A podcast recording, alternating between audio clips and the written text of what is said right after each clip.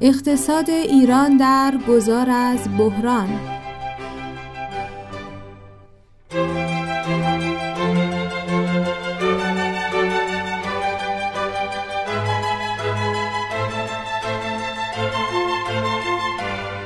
این پادکست مباحثه صادق الحسینی و علی مروی درباره اقتصاد ایران است و سعی می کند با زبانی ساده پیچیدگی بحرانها در اقتصاد ایران را نشان دهد و راه برون رفت ارائه کند.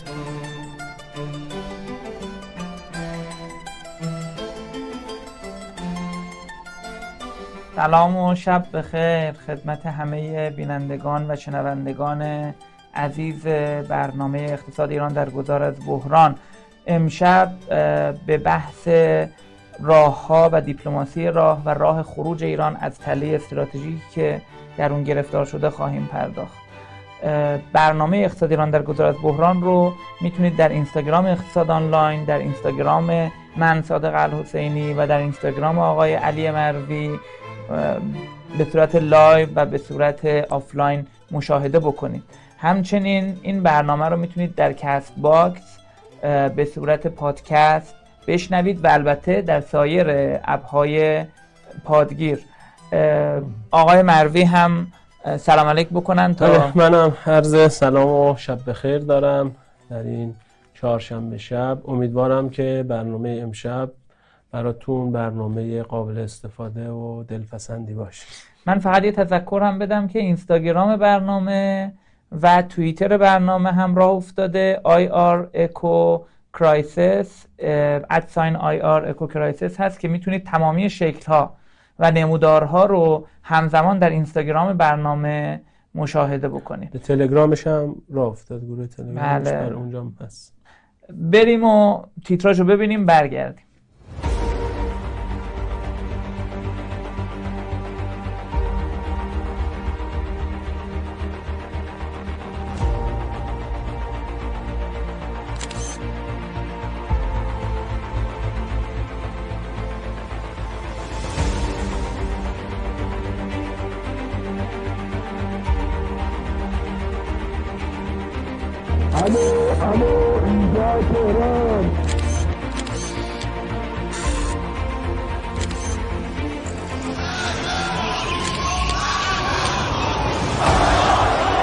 پیام انقلاب شما ملت ایران را شنیدم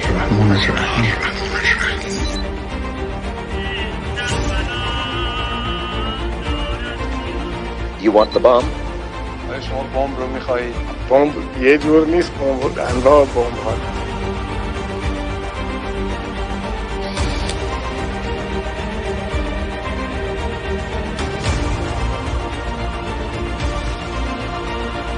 پولی که ما ریختیم به حساب مردم این پول پول ویژه است. این پول پول امام زمانه. نرخی ارز رو و این مبلغ رو من 1226 اگر تومن. اقتصاد دستوری هم در دنیای امروز معنا و مفهومی دارد.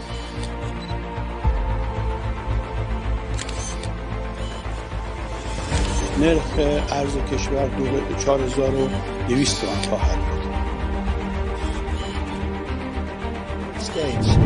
withdraw from the Iran منم مثل nuclear شما deal. صبح جمعه دیدم قیمت از این صبح جمعه دیدم قیمت از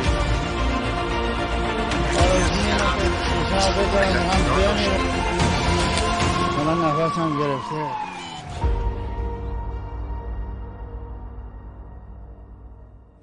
ما فرصتی نداریم. دقت کنیم که اقتصاد ایران در شرایط بسیار حساسیه. چرا این شرایط حساسه و چرا تاریخیه و چرا قابل مقایسه با مقاطع بسیار حساس تاریخ ایران فقط؟ اول اینکه 1400 سالی است که عملا 17 18 سال در نهایت 20 سال به پایان پنجره جمعیتی ایران باقی مونده بعد از 1400 یعنی چی؟ یعنی میزان جوانها و افراد در سن کار به نسبت کل جمعیت در این سالها همچنان در شرایط مطلوبی است.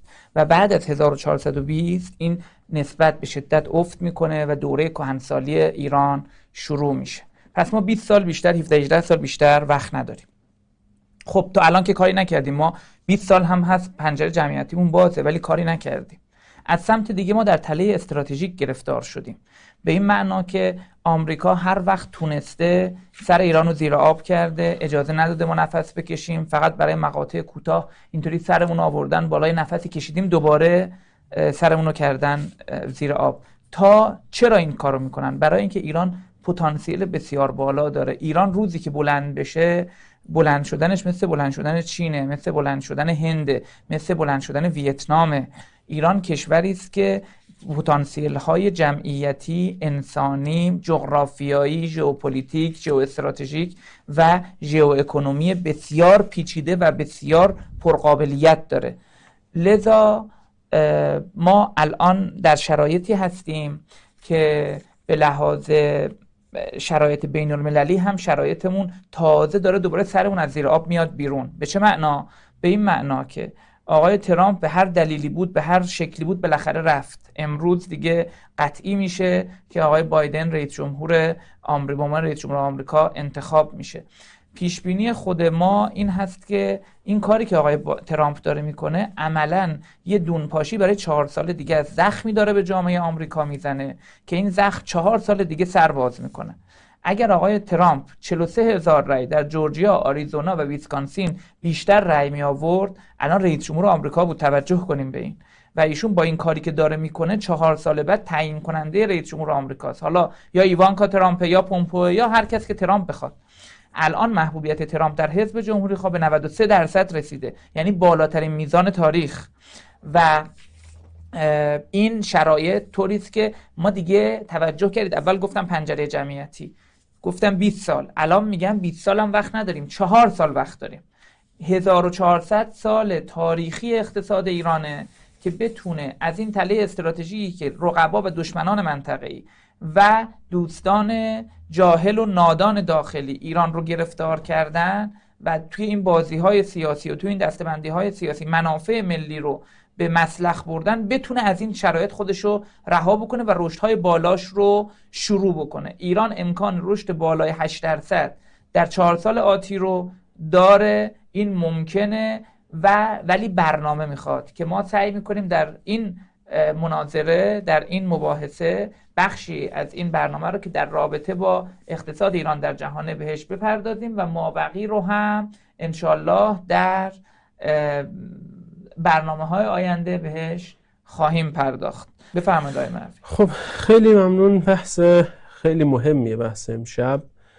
خیلی وقتا برای یه سری هم سوال ایجاد ممکنه شده باشه که آقا چون خیلی هم باب میشه دیگه. میگن اصلا ما چرا نباید بیایم با آمریکا کنار بیایم مثلا و این همه دردسر هم نکشیم؟ چرا بایستی با آمریکا ما بد باشیم؟ یا بعضی مواقع یه سری لغات خاصی هم ترند میشه. میگن ما چرا نباید کشور نرمالی باشیم؟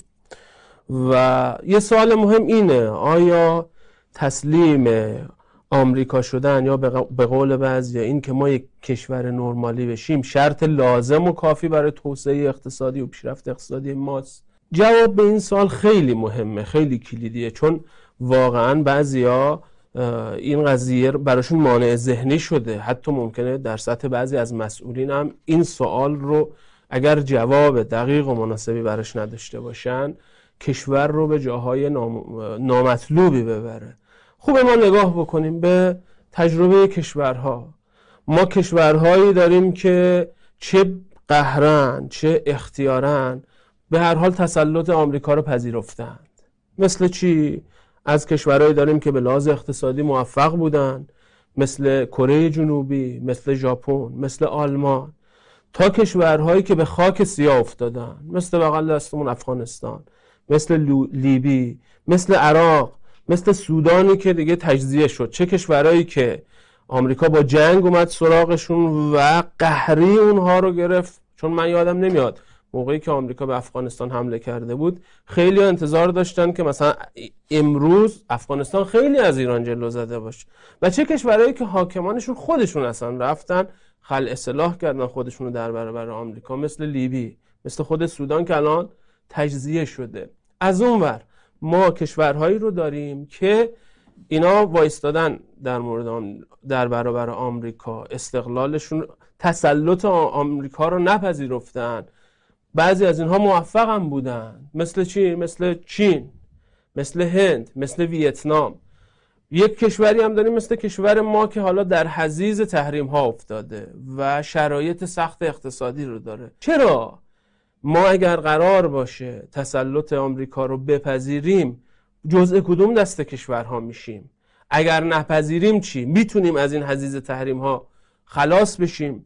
بشیم کشوری که مستقلا پیشرفت کرده یا نه. واقعیت قضیه اینه وقتی ما میایم واکاوی می‌کنیم می‌بینیم که کشورهایی اگر کشورهایی مثل کره جنوبی یا مثل آلمان یا مثل ژاپن پیشرفت اقتصادی خوبی داشتن اینها تو بازی سیاسی بین المللی که بین آمریکا و شوروی بوده حالا قدیمتر یا تو بازی سیاسی که بین آمریکا و چین بوده خب تعادل بازی این بوده که باید آمریکا هوای اینها رو می داشته و داشته باشه کماکن کما اینکه آمریکا برای اینکه آلمان غربی در دامان کمونیسم نیفته با طرح مارشال خب دیدیم در جلسه قبل آلمان جزء کشورهایی بود که بیشترین کمک و حمایت رو دریافت کرده بود. البته تو سرش هم زده شده ارتش مستقل هم نمی‌تونه داشته باشه استقلال نظامی و سیاسی هم به اون شکل نمی‌تونه داشته باشه. یا ژاپن؟ قشنگ معلومه. برای مهار چین آمریکا نیازش داره. کره جنوبی رو از یه طرف هم برای کره شمالی می‌خواد قبل از اون برای شوروی الان برای چین. این کشورها اصلا بازی سیاسی که آمریکا داره نیازمند اینه که هوای این کشورها رو داشته باشه. اما کشورهایی هم داریم مثل لیبی که خیلی هم جدید هست. به این بدبختی افتادن. مثل سودان.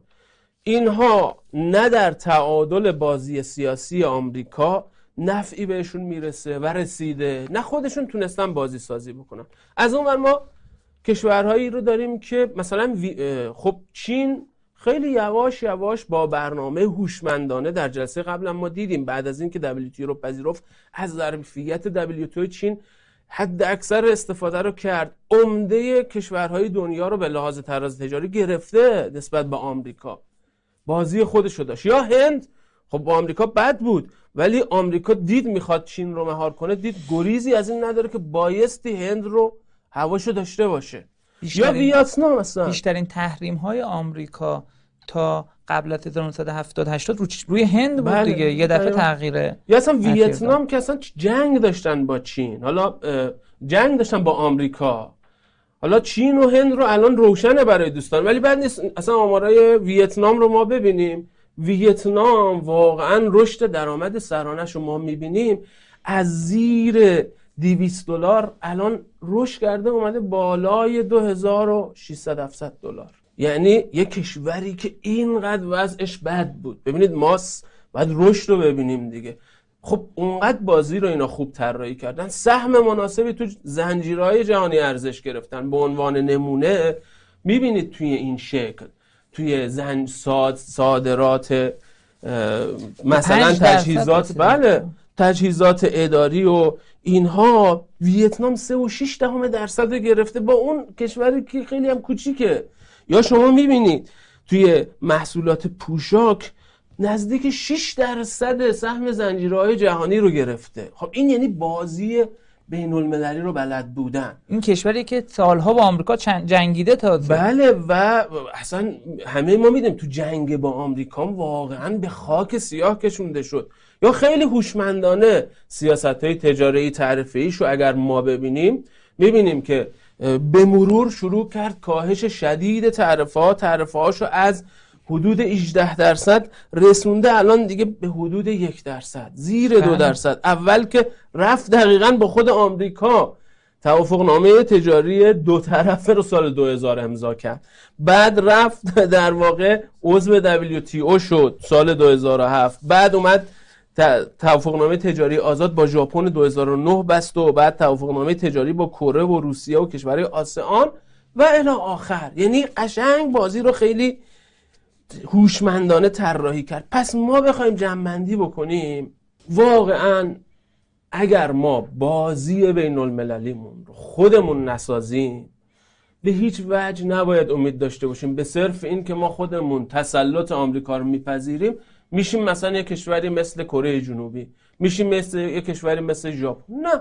اتفاقا به احتمال خیلی زیاد سرنوشت خدای ناکرده لیبی شدن خدای ناکرده کشورهای دیگه که به خاک سیاه نشونده شدن رو گفتیم ممکنه در انتظار ما باشه.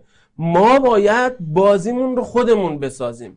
برای بازی سازیمون رو هم نیاز داریم به ایجاد بازدارندگی مثبت. خب ما یه سری بازدارندگی های قبلا داشتیم که الان بلا موضوع شده. مثلا یه زمانی نفت خصلت بازدارندگی داشت.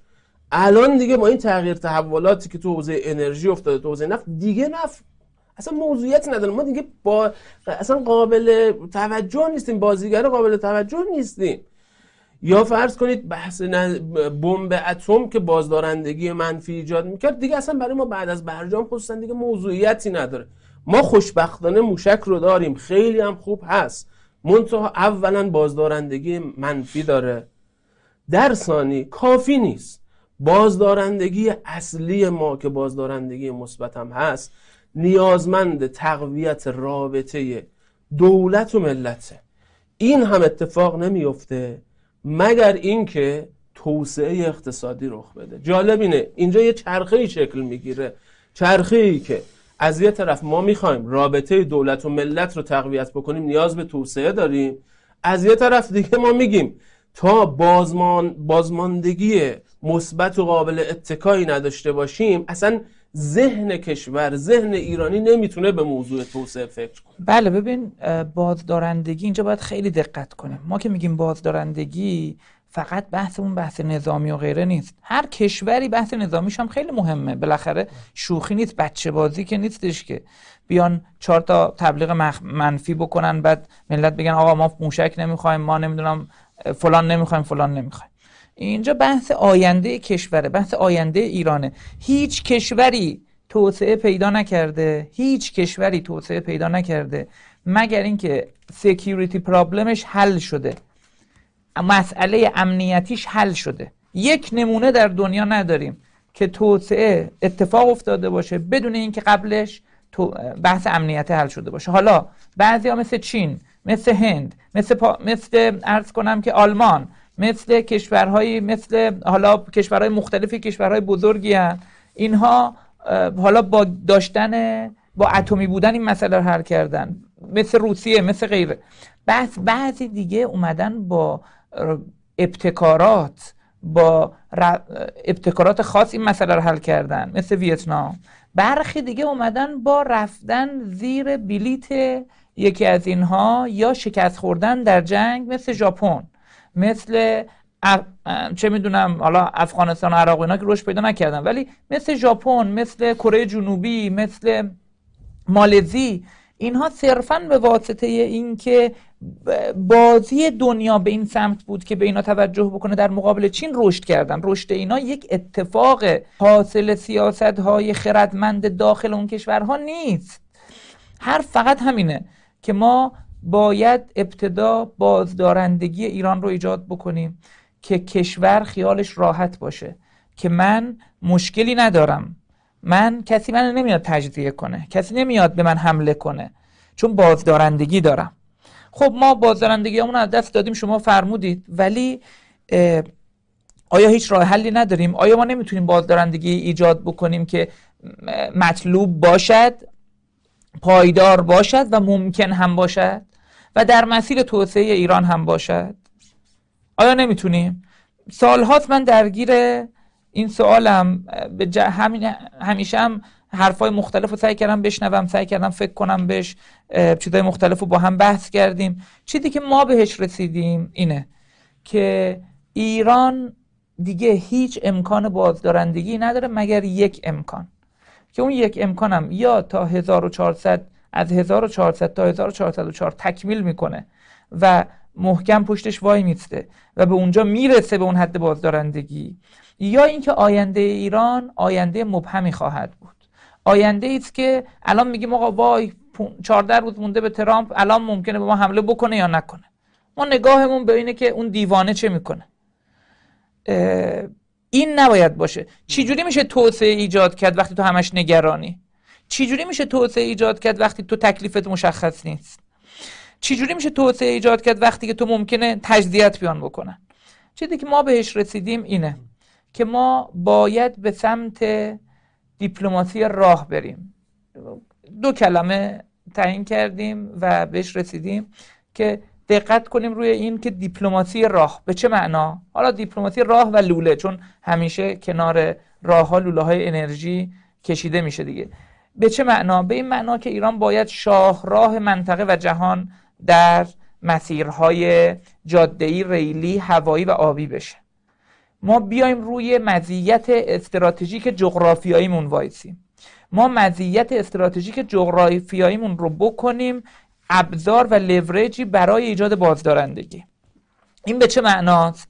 این به این معناست که ما طرح راه ابریشم نوین که از سه دهلیز به سمت ایران میاد.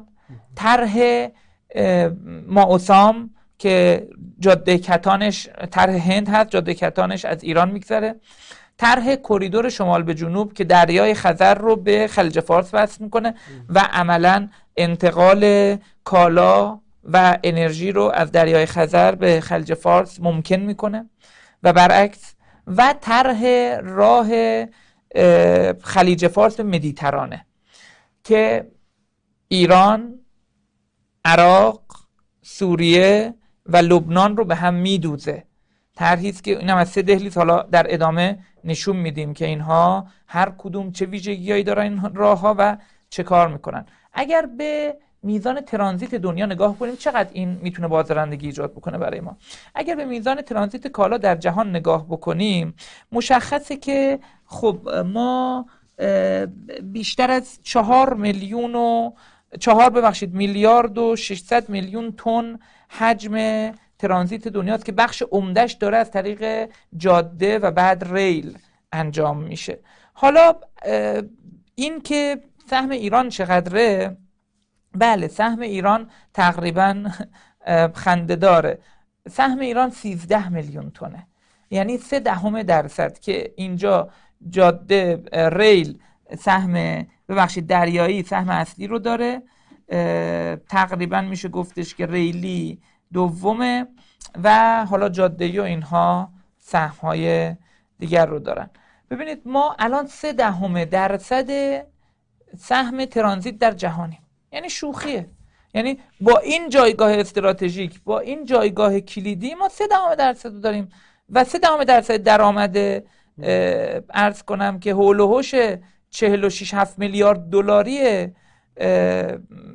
ناشی از ببخشید ببخشید 460 میلیارد دلاری ناشی از ترانزیت جهانی رو داریم کسب می‌کنیم.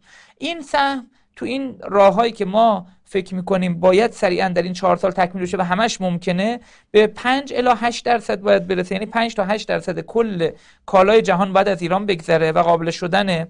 و این بین 30 تا 40 میلیارد دلار در, در سالانه در چهار سال آتی برای ما درآمد ایجاد می‌کنه. حالا اگر ما نگاهی بکنیم به تخلیه و بارگیری ارز کنم که در بنادر منطقه. ببینیم ما چه کردیم. گواده رو بذارید کنار. ببینید جبل علی 13 میلیون تیو 13 هزار تیو داره ظرفی تخلیه و بارگیری می‌کنه. بندر شهید رجایی ما 1750 تا. و همین جور که می‌بینیم می‌بینیم که یه دفعه ببخشید 13 میلیون تن دیگه طبیعتا. 13 میلیون تن جبل علیه و شهید رجایی یه میلیون و 750 تن هست. گوادر هنوز ظرفیتش وارد مدار نشده. ولی ظرفیتی که الان پیش بینی کردن برای چینیا دارن اونجا رو می‌سازن سی میلیون تونه یعنی ما گوادر میشه تقریبا 20 برابر بندر شهید رجایی ما. 20 برابر. و بیش از دو برابر بندر جبل علی. حالا بریم تعداد فرودگاه ها رو ببینیم. من می‌خوام وقتمونم خیلی گرفته نشه. تعداد فرودگاه به ازای هر یک میلیون نفر جمعیت رو مشاهده می‌کنید که رتبه ایران در جهان 92 و ما به ازای هر یک میلیون جمعیت سه و خورده فرودگاه داریم. حالا اگر کیفیت بنادر رو بررسی بکنیم می‌بینیم که تو کیفیت بنادر وضعیت اون متوسطه. اگر میزان حمل و نقل ریلی کالا رو ببینیم می‌بینیم که اصلا متاسفانه وضع خوبی در حمل نقل ریلی نداریم و یکی از بدترین کشورها در حمل نقل ریلی هستیم. اگر میزان کانتینر تخلیه شده رو در بنادرمون ببینیم می‌بینیم که ما یکی از بدترین آمار رو باز در منطقه داریم. عربستان، ترکیه، کشورهای مختلف مصر اینها شرایطشون از ما خیلی بهتره. هند و چین و اینها که دیگه هیچی. اگر میزان ترانسفورم کالای ترانس... از کالایی که از هوا ما تخلیه و بارگیری کردیم و ببینیم دوباره می‌بینیم وضع همونه. اگر تعداد پروازهای هوایی رو مشاهده بکنیم می‌بینیم که رتبه ما دوباره 80 در دنیا که باید رتبه قابل قبولی برای این کشور در این با این جایگاه جغرافیایی معنی نداره. اگر بریم وضع رتبه در میزان میزان کیلومتر به ازای هر هزار نفر جمعیت رو ببینیم وضعیتمون واقعا اسفناکه ما رتبه 146 میم می‌بینیم که در جاده و ریل ما خیلی شرایط بدی داریم. حالا ریل رو هم اگر مشاهده بکنیم می‌بینیم که در ریل ما به ازای هر هزار نفر به ازای هر صد هزار نفر جمعیت 17 کیلومتر ریل داریم که باز رتبه خوبی رو در دنیا به خودمون اختصاص ندادیم. این وضعیت ماست و ما باید به سمت جاده بریم ما باید به سمت راه بریم. راه های حالا در ادامه توضیح میدیم راه ابریشم چی شد چه خواهد شد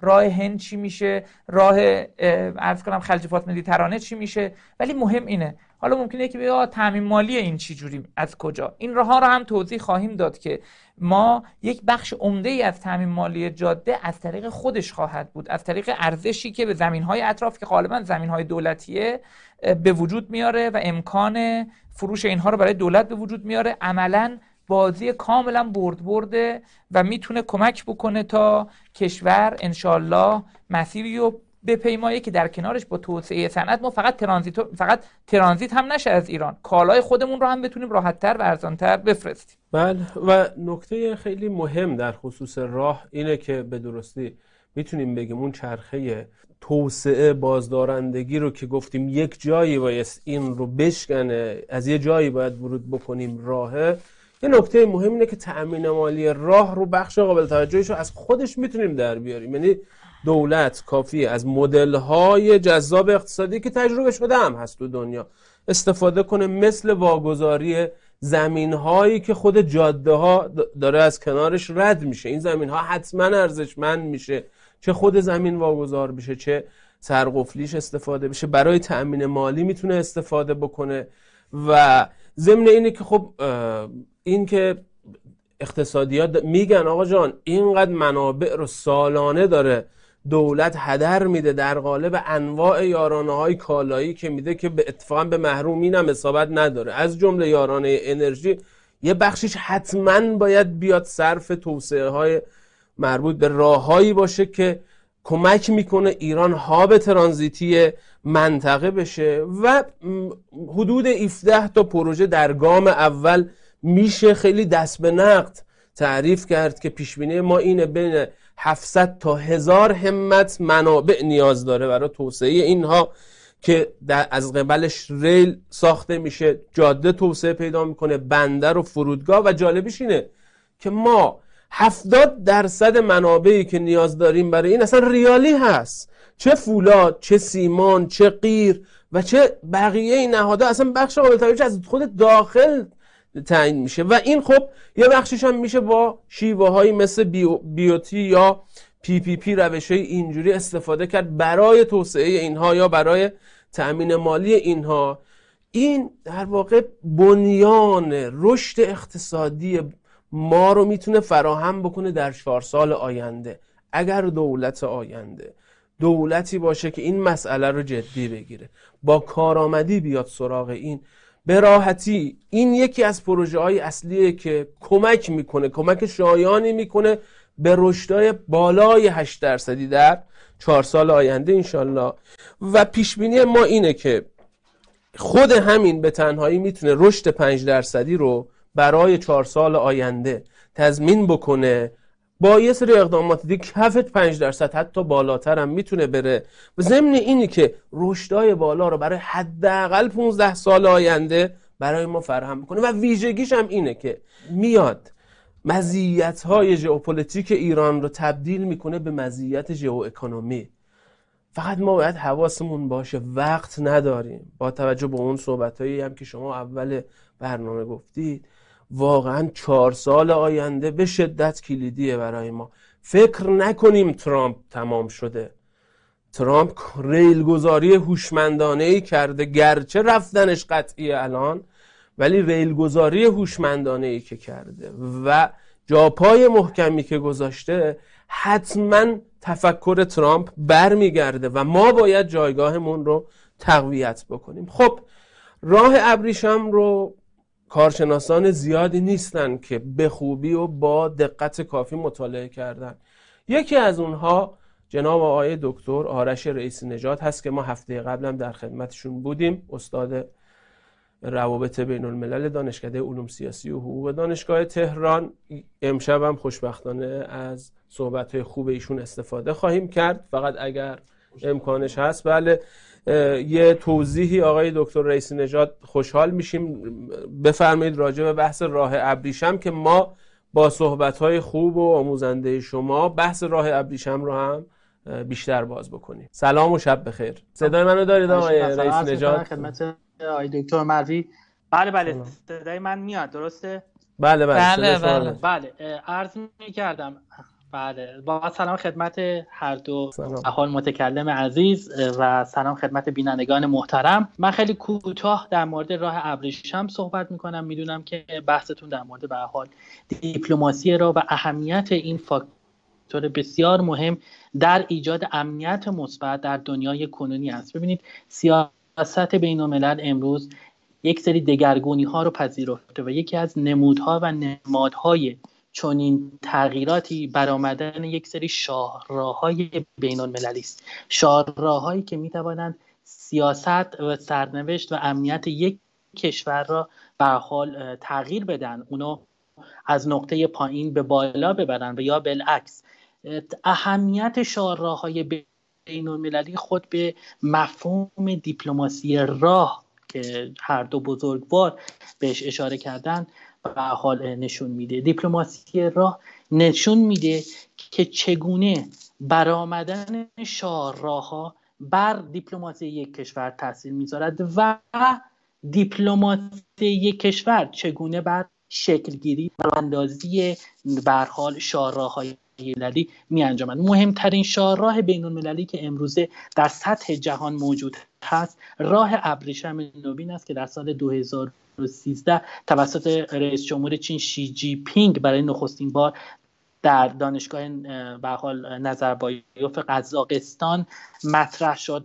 چند ماه بعد در مورد در حقیقت قسمت دوم یا راه ابریشم دریایی این کلام پروژه به حال پرده برداری شد. شما اگر ببینید راه ابریشم دریایی با رنگ سبز یا آبی کمرنگ موجود است.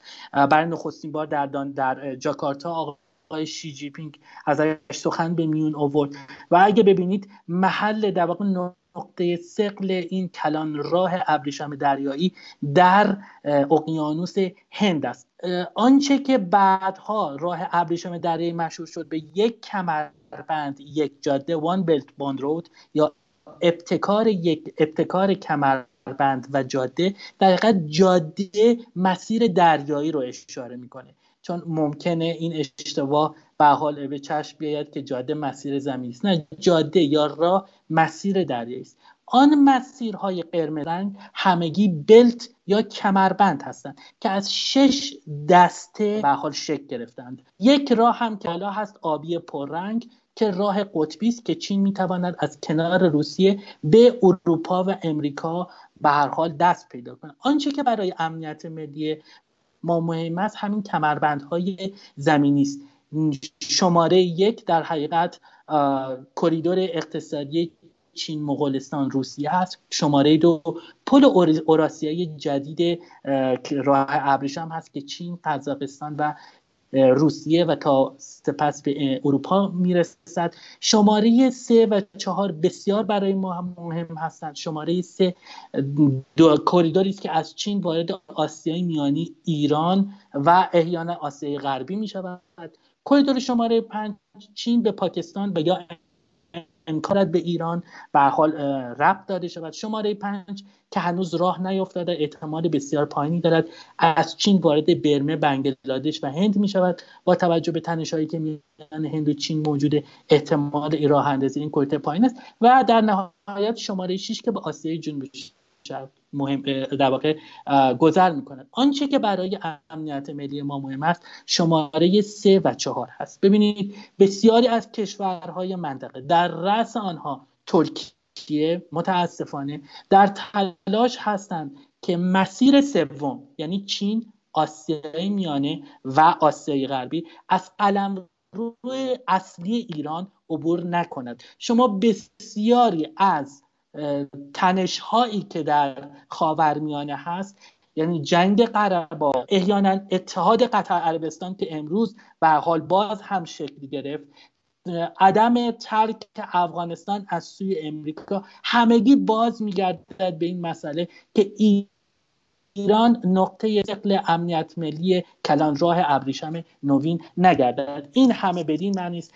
که ما باید در چهار سال آتی ایران رو تبدیل کنیم به هاب ترانزیتی منطقه و از این طریق امنیت مثبت را به دست آوریم. دست شما درد نکنه آقای مثبت ما نمی‌توانیم کلان استراتژی رو ایجاد کنیم. موفق باشید. آقای رئیس نژاد خیلی متشکرم. دست شما درد نکنه. حالا من خواهشم اینه روی خط باشید. لازم بشه دوباره به شما برخواهیم گشت.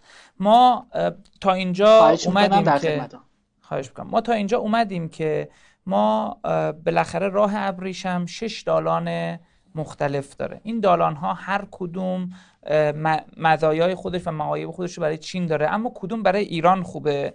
خب ما ابتدا یه نکته رو من باید بگم که راه ابریشم تاثیرش بر روی کشورها متفاوته. مطابق یک تحقیقی که انجام شده راه ابریشم بیشترین تاثیر رو در زمان تجارت پس از تحقق کامل و در سیاست های تجاری بر روی ایران خواهد گذاشت. یعنی بالاترین میزان بهبود تجارت میان کریدورهای اقتصادی برای ایران اتفاق میافته و افزایش کارآمدی مرزهای داخلی و تعمیق توافقنامه های تجاری و بهبود دسترسی به بازار. توی همه ایران بالاترین امتیاز رو داره که بسیار جالب و بسیار مهمه. یعنی ببینید چقدر اثر این برای کشور ما کلیدیه و می‌تونه کمک بکنه که کشور اون حرکت رو به بهبود و رو به جلویی که باید انجام بده رو انجام بده. حالا اگر ما یه نگاهی بکنیم به راه ابریشم دریایی می‌بینیم که دوباره جاسک می‌تونه بندر جاسک ما که ما تعریفش کردیم این نقطه چینی که می‌بینید کار خود ماست و ما تعریفش کردیم به عنوان جایگزین گوادر برای چین. جاسک می‌تونه یک نقطه حیاتی و استراتژیک برای راه ابریشم دریایی باشه. اگر درست همونطور که ما چابهار رو با هند قرارداد بسیار خوبی هم هست برای ایران. بستیم جاسکو باید با چین ببندیم که اینها تبدیل به بنادر اصلی منطقه بشن. دیدیم که بنادر منطقه چه وضعیت ناگواری داشتن و چی جوری ما از حمل و نقل دریایی جهان دور افتادیم. حالا هم اگر ریلی رو نگاه بکنیم این مسیر ریلی راه ابریشم هست که می‌بینیم من فقط تذکر بدم. کسانی که دارن از طریق پادکست نگاه می‌کنن برنامه رو و گوش می‌کنن اونها می‌تونن کلیه نمودارها رو در اینستاگرام برنامه R Eco Crisis مشاهده بکنن. در نتیجه اگر از طریق پادکست گوش می‌کنید. این راهی است که نمودارها رو می‌تونید ببینید. نمودارهای جذابیه. نمودار بحث ریلی نشون میده باز که ما در کار ریلیمون هم کمکاری کردیم و بخشای ایران یه بخشای همسایگان ایران که باید به ایران وارد بشه و یه بخشای خودمون بحث ریلمون رو خوب پیش نبردیم همچنان. هرچند که کارهایی داره میشه در این زمینه ولی کافی نیست. حالا اگر بریم و نقشه رو که ما خودمون تولید کردیم ببینیم این چه که ما می‌خواهیم ایران بشود یعنی ایران خواب راه های جهان میشه با این شکل به چه معنا؟ به این معنا که نگاه بکنید نمودار آبی رنگ بنفش و حالا توسی یا زرد هرچی اتشو بداریم اینها سه دهلیزی است که از طریق اون راه ابریشم به ایران میاد و از ایران به دریای مدیترانه به اروپا وصل میشه. از سمت دیگه نگاه بکنید از پایین چابهار رو که جنوب شرقی ترین نقطه ایران هست که الان روش مسیر خط چین مشکی قرار گرفته. از اونجا این راه ماوسام هند و راه جاده کتان هست که میاد تا بالا. از این سمت دوباره ما می‌بینیم که کریدور شمال به جنوب میاد و از بندر عباس رو وصل می‌کنه به اون راه کتان و راه ما هند. از سمت دیگه می‌بینیم که ایران با از سه طریق و از سه دهلیز خلیج فارس رو وصل می‌کنه به مدیترانه از طریق عراق سوریه و لبنان و دوباره مناطق کردنشین و کردستان عراق رو از بالا وصل می‌کنه به سوریه و مدیترانه که اینها همه هم باعث توسعه منطقه‌ای میشه هم باعث توسعه ایران میشه و هم باعث تبدیل این ژئوپلیتیک ما به ژئواکونومی میشه. بالاخره ما اومدیم در منطقه نفوذ ژئوپلیتیک ایجاد کردیم که این ژئوپلیتیک باید تبدیل به پول بشه برای ایران. اگر تبدیل به پول نمیشه اگر ایرانیا ازش پول در نمیارن ما نیاز نداریم که این رو ایجاد بکنیم. حالا اگر ببینیم که آقا دهلیزها الان کدومان؟ کدوم به نفع ایرانه؟ چون خیلی این روزها جاده ابریشم و راه ابریشم با مسئله مواجه شده در افکار عمومی. دالان های کاسپیان دالان میانی و دالان قراقروم گوادر اینها دالان هایی هستند که به ضرر ایرانن. سه دالانن که از بالا و پایین ایران میگذرن.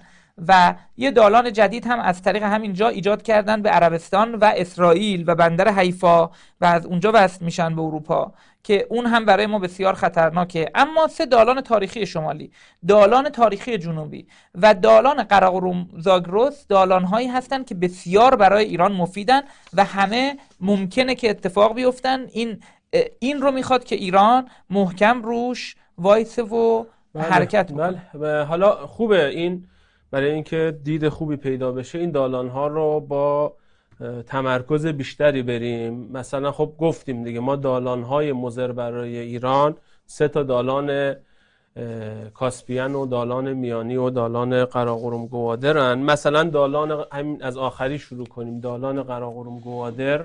خب ما اگر بر روی نقشه می‌بینی به نگاه کنیم می‌بینیم که این دالان از چین میاد توی پاکستان میره بندر گوادر پاکستان و ایران رسما دور می‌خوره و ایران از بازی کلا حذف میشه. مسیری که به هیچ وجه به نفع ما نیست و اگر تعلل بکنیم خب احتمالش هست. خوشبختانه الان بنا به دلایلی که اونم خارج از خواست ما بوده خوب پیش نرفته و این به ما زمان داده ولی دیگه بیش از این نمیشه دست روی دست گذاشت. دالان بعدی ما که می‌تونیم ببینیم دالان میانی هست. البته اینجا تصویر خیلی کیفیتش بالا نیست. منتها ما تصویر با کیفیت بالا رو تو صفحه برنامه هم توی اینستاگرام هم تو تلگرام می‌ذاریم.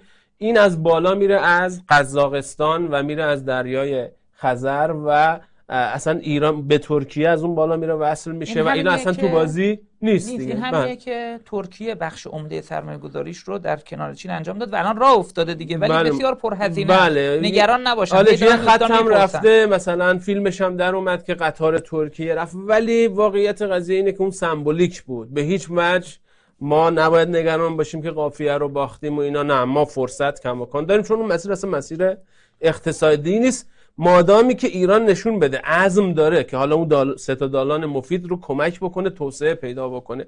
دالان بعدی هم دالان کاسپیانه. دالان کاسپیان هم خوبه دوستان نشون بدید دالان کاسپیان هم خب میاد از کشور عمده کشورهای آسیای میانی میگذره. اون دالان میانی از قزاقستان عبور می‌کرد فقط. این دالان میاد کشورهای مثل تاجیکستان و ترکمنستان اینا رو درگیر می‌کنه و از دریای خزر میگذره.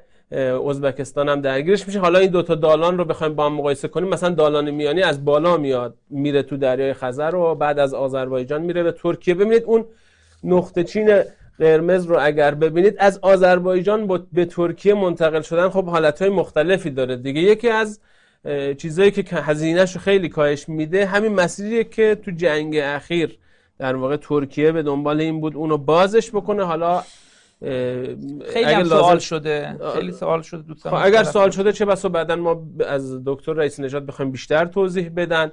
پس دالان کاسپیان میفته زیر دالان میانی ولی به هر حال ویژگی هر دوتای اینا اینه که متاسفانه ایران رو از بازی خارج می‌کنه. اینا دالان های مزر بود. سه تا دالان مفیدم خوبه. ما یه مقدار تمرکز بیشتری داشته باشیم. دالان تاریخی شمال داریم. دالان تاریخی جنوب و دالان قراقرم زاگرسه مجددا از آخری اگه بخوایم شروع بکنیم خب دالان قراقرم زاگرس حسنش اینه از چین میاد از پاکستان هم میاد منت میگذره. منتها میاد وارد ایران میشه. وارد ایران میشه از سمت جنوب شرق و میره از داخل ایران به شمال شرق و از ترکیه میگذره و میره وارد مدیترانه میشه. این دالان خب معلومه خیلی برای ما برای توسعه منطقه ایمون هم خیلی خیلی چون یعنی سیستان و بلوچستان به عنوان منطقه محروم میاد تو بازی کشور و تبدیل به یه منطقه مرفه می‌تونه بشه. به امید خدا. پس این دالان قراقرم زاگرس بود.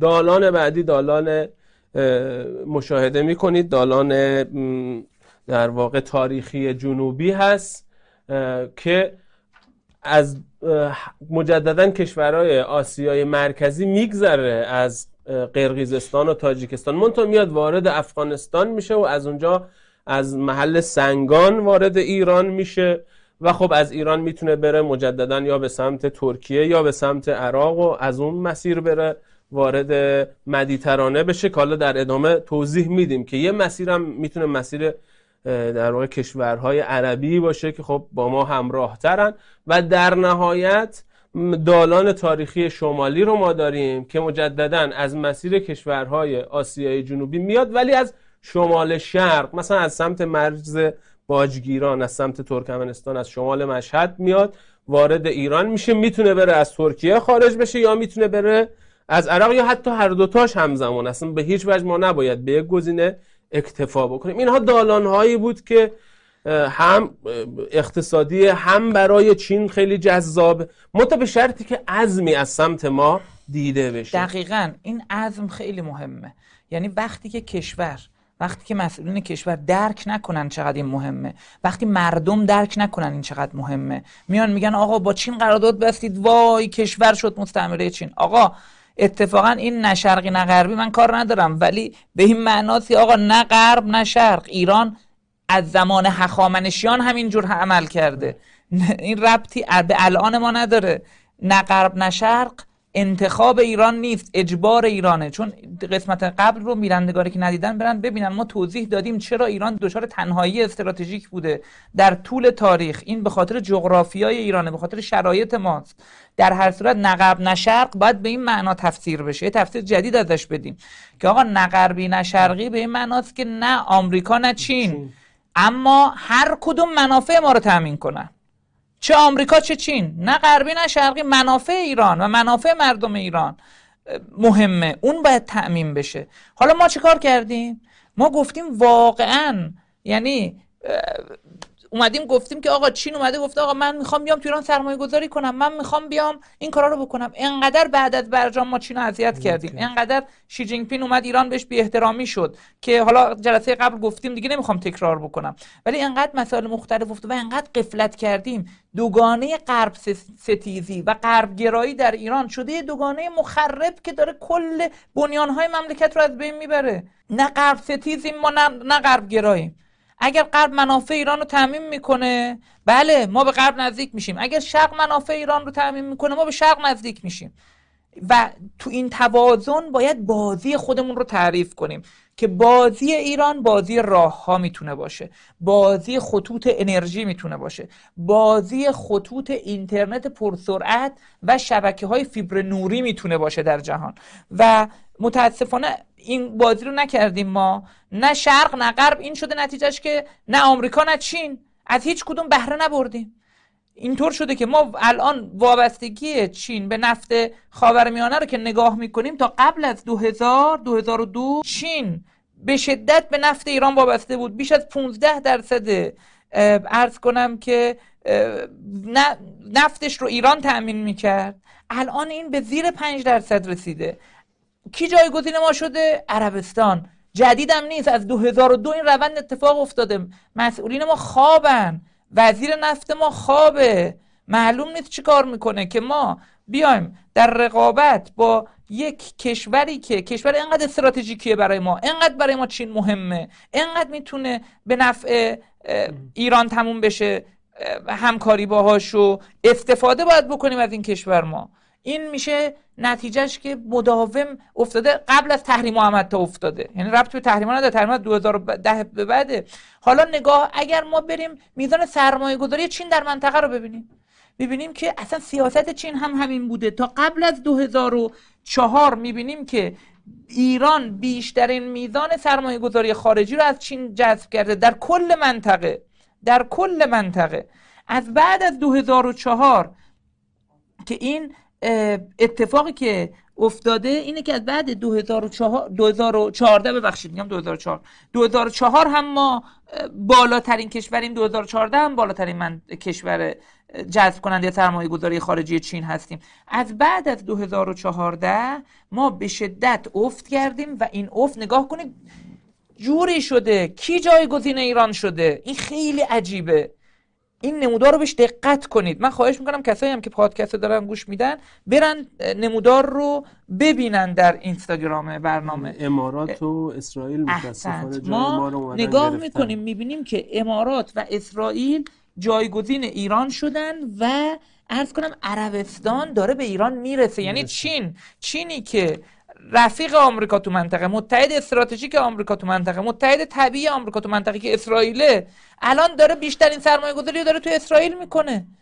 خب ما چه کار داریم می‌کنیم که تهش این اتفاق میفته یعنی ما چین رو هم از دست دادیم. ما نفهمیدیم این رو که راه ارتباط با آمریکا نزدیکی با چین راه ارتباط با چین نزدیکی با آمریکا. بازی کردن بازیگری درست بین اینها و امتیاز ندادن به هیچ کدومه. و امتیاز گرفتن از هر دوه. یا امتیاز بیشتر گرفتن و امتیاز کمتر, کمتر دادن. حالا فقط چین هم نیست. ببینید ما فقط مزیتمون راه چین نیست. شما راه ماوسام رو اگر بشه نگاهی ما بندازیم می‌بینیم که فقط مزیتمون راه ابریشم نوین نیست. بزرگترین رقیب چین در منطقه هنده ولی ما راه ماوسام رو نگاه این راه ماوسام هست که مشاهده می‌کنید. راه ماوسام راهی است که هند طرح هند برای روند برای ارز کنم که ترانزیت کالاش و رسوندن کالاش به اروپا و دوباره می‌بینید در این یکی نمودار هم. که به اروپا و به شمال به آسیای میانه که هند طرح گسترده ای داره که این طرح در جاده کتان برای ایران تعریف میشه که ایران بخش جدایی ناپذیر طرح هند. چون هند چاره جز ما نداره. ما باید سریعتر راه ماوسام رو و کریدور شمال به جنوب رو تکمیل کنیم. باید برنامه ریزی جدی برای این اتفاق داشته باشیم. اگر نکنیم اگر نکنیم ما خیلی وابسته به چین میشیم. ما وابسته به هیچ کس نباید بشیم. نه وابسته به آمریکا نه وابسته به چین. اما باید از هر دو استفاده کنیم. ما باید بهترین رابطه رو با چین داشته باشیم. باید بهترین رابطه رو با هند داشته باشیم. چرا سرمایه گذاری خارجی چین در اسرائیل و امارات باید بیشتر از ایران بشه؟ این واقعا فاجعه ملیه ها یعنی این عزم ملی می‌خواد. شناخت اینا فهم اینا پله اوله. پله بعدی اینه که تمام سیاست خارجی ما تمام سیاست داخلی ما باید معطوف بشه به اینکه بتونیم این روند رو معکوس کنیم. بله. و ما مزیت رو هم داریم ما مثلا تو همین دالان هایی که توضیح دادیم حالا دالان هایی که وارد ایران میشن هر سه تا دالان. بعضی از دالان ها رو میان پیشنهاد میدن که مثلا از ترکیه بره ولی ما به جز ترکیه می‌تونیم مسیرهای ابداعی خودمون هم داشته باشیم. به عنوان نمونه ما مثلا می‌تونیم اقلا از سه چهار تا طریق دیگه جز ترکیه وصل بشیم به مدیترانه. یعنی از همون پایین که مشاهده می‌کنید اون خط سبز رو از سمت شلمچه نشون میده ما می‌تونیم بریم ابو کمال و بغداد و بعدم از بغداد بریم سوریه و از کانال لبنان وصل بشیم به مدیترانه. اتفاقا همه کشورهای محور مقاومت هم توش هستند یا فرض کنید که ما می‌تونیم از شلمچه رفتیم بغداد مجددا بره از سوریه. دیگه خود سوریه هم به هر حال دسترسی داره به دریای مدیترانه.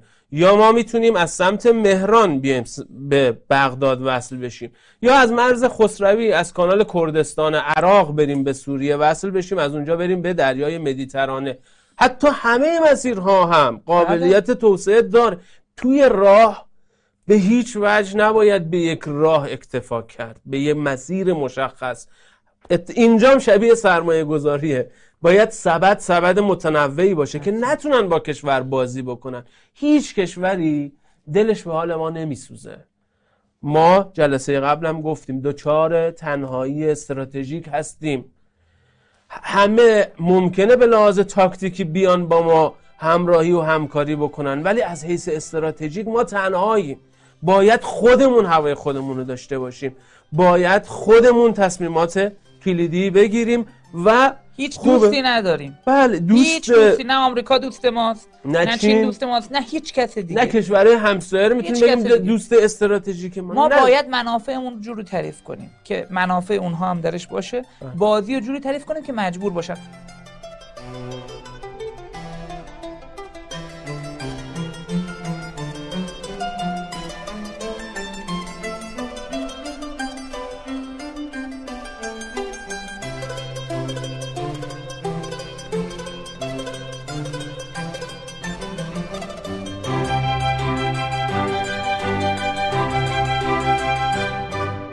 حالا راجع به اتفاقی که خیلی هی سوال شده توی از ما این بحث قره من خواهش کردم دکتر رئیسی نژاد الان دوباره بیان رو خط. ما ایشون رو داشته باشیم. این مسئله قره چند تا مس... چیز مهم داره. سه دقیقه هم بیشتر وقت نداریم آقای رئیس نژاد. لطفا در سه دقیقه این ماجرای قره رو برای ما باز بکنید. این شکلاشون هم اینجا دادن هست. ببینید با سلام مجدد. بحران قره خب بعد از فروپاشی شوروی شکل گرفت. این هر دو قسمت بر حال چه آذربایجان امروزی جمهوری آذربایجان چه ارمنستان چه گرجستان بخشهایی از ایران بودن طبق قراردادهای گلستان ترکمنچای از دست ما به حال رفت و به حال جمهوری هایی که شکل گرفت به نوعی این آقای استالین شکل داد که بخشهایی از ارامنه در دل آذربایجان باشند و قرهباغ کوهستانی مثلا مشهور شد. متاسفانه بعد از فروپاشی جمهوری بعد از فروپاشی شوروی به حال جمهوری آذربایجان و ارمنستان جنگیدن ارمنستان پیروز شد قره اشغال شد مرزهای بین المللی به حال به کناری رفت و به مدت نزدیک به دو دهه قره کوهستانی در دست ارامنه بود برخلاف عرف بین الملل خب حالا شما اگر به این نقشه نگاه کنید این تا پیش از جنگ اخیر به حال نقطه زرد رنگ که همراه با قرمز رنگ بود یک جمهوری خودخوانده ارمنی به نام آرتساخ بود که البته هیچ کشوری هم اونو به رسمیت نمیشناخت. اگر شما به این راه ها نگاه کنید باکو گرجستان و ترکیه اگه ببینید هم در حال یک راه pipeline گاز و نفت هست هم راه آهن ریلی هست که اگر به نقشه پیشین برمیگشتید هر دو قرار بود که ترکیه رو به دنیای سمت شرق دریای کاسپیان که دنیای دنیای ترک نشین هست ازبک ها هستن ترکمن ها قزاق و قرقیزا و از اونجا به چین به هر حال برسه. این جنگ ایجاد شد و الان ثمرش ما داریم اینجا می‌بینیم. به حال آذربایجان تونست بخشی از خاک خودش رو به دست به حال به دست پیدا کنه. اینجا نکته مهم اینه که دالان جدیدی شکل گرفته که از ترکیه وارد نخجوان می شود و سپس با گذر از خاک ارمنستان به جمهوری آذربایجان می‌رسد. همواره در تاریخ این تاریخ به ما آموخته است که ابتدا راه شکل می‌گیرد سپس اشغال ایجاد می شود امروزه در جمهوری آذربایجان بیش از پیش تقویت می شود قسمت جنوبی جمهوری ارمنستان که هم مرز است با ایران بخشی از اون کشور هست. و شما مطمئن باشید که باکو یک روزی حاضر است این قسمت را بگیرد و دست از قرباق بکشد علا رقم تبلیغات. و این برای امنیت ملی ایران به شدت خطرناک است. ترکیه از این طریق می‌تواند به دریای کاسپیان برسد سپس به چین برسد و این یعنی کنار گذاشته شدن ایران از آقای دکتر ده ثانیه بیشتر وقت نداری. جنبندی بکنید بله. که انشالله تمام من جنبندی کردم. خب دست شما در خواهش می‌کنم. بله خیلی مهمه که ما بتونیم بعدا یک راهی هم از درون ارمنستان بکشیم به سمت گرجستان و به سمت بالا که خیلی استراتژیکه برای مجموعه راه های ما. انشالله بتونیم ایرانی بسازیم سربلند ایرانی بسازیم آباد و توسعه بسازیم پایدار برای کشورمون. از, از همه شما بینندگان عزیز و شنوندگان محترم تشکر می‌کنم. خدا نگهدار. شب همگی به خیر خدا نگهدار.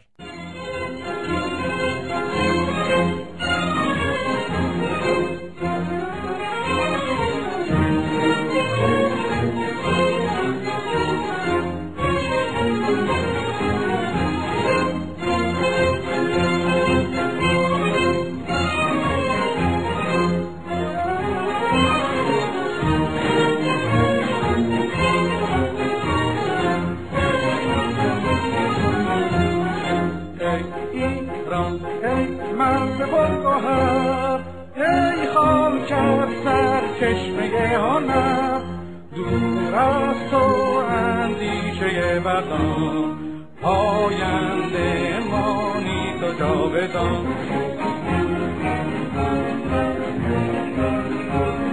ای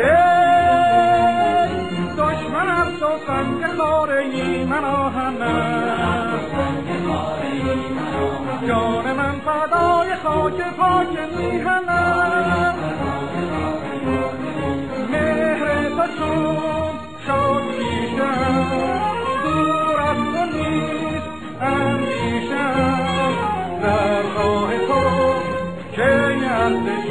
دارد این جان ما پاینده باز را که ایران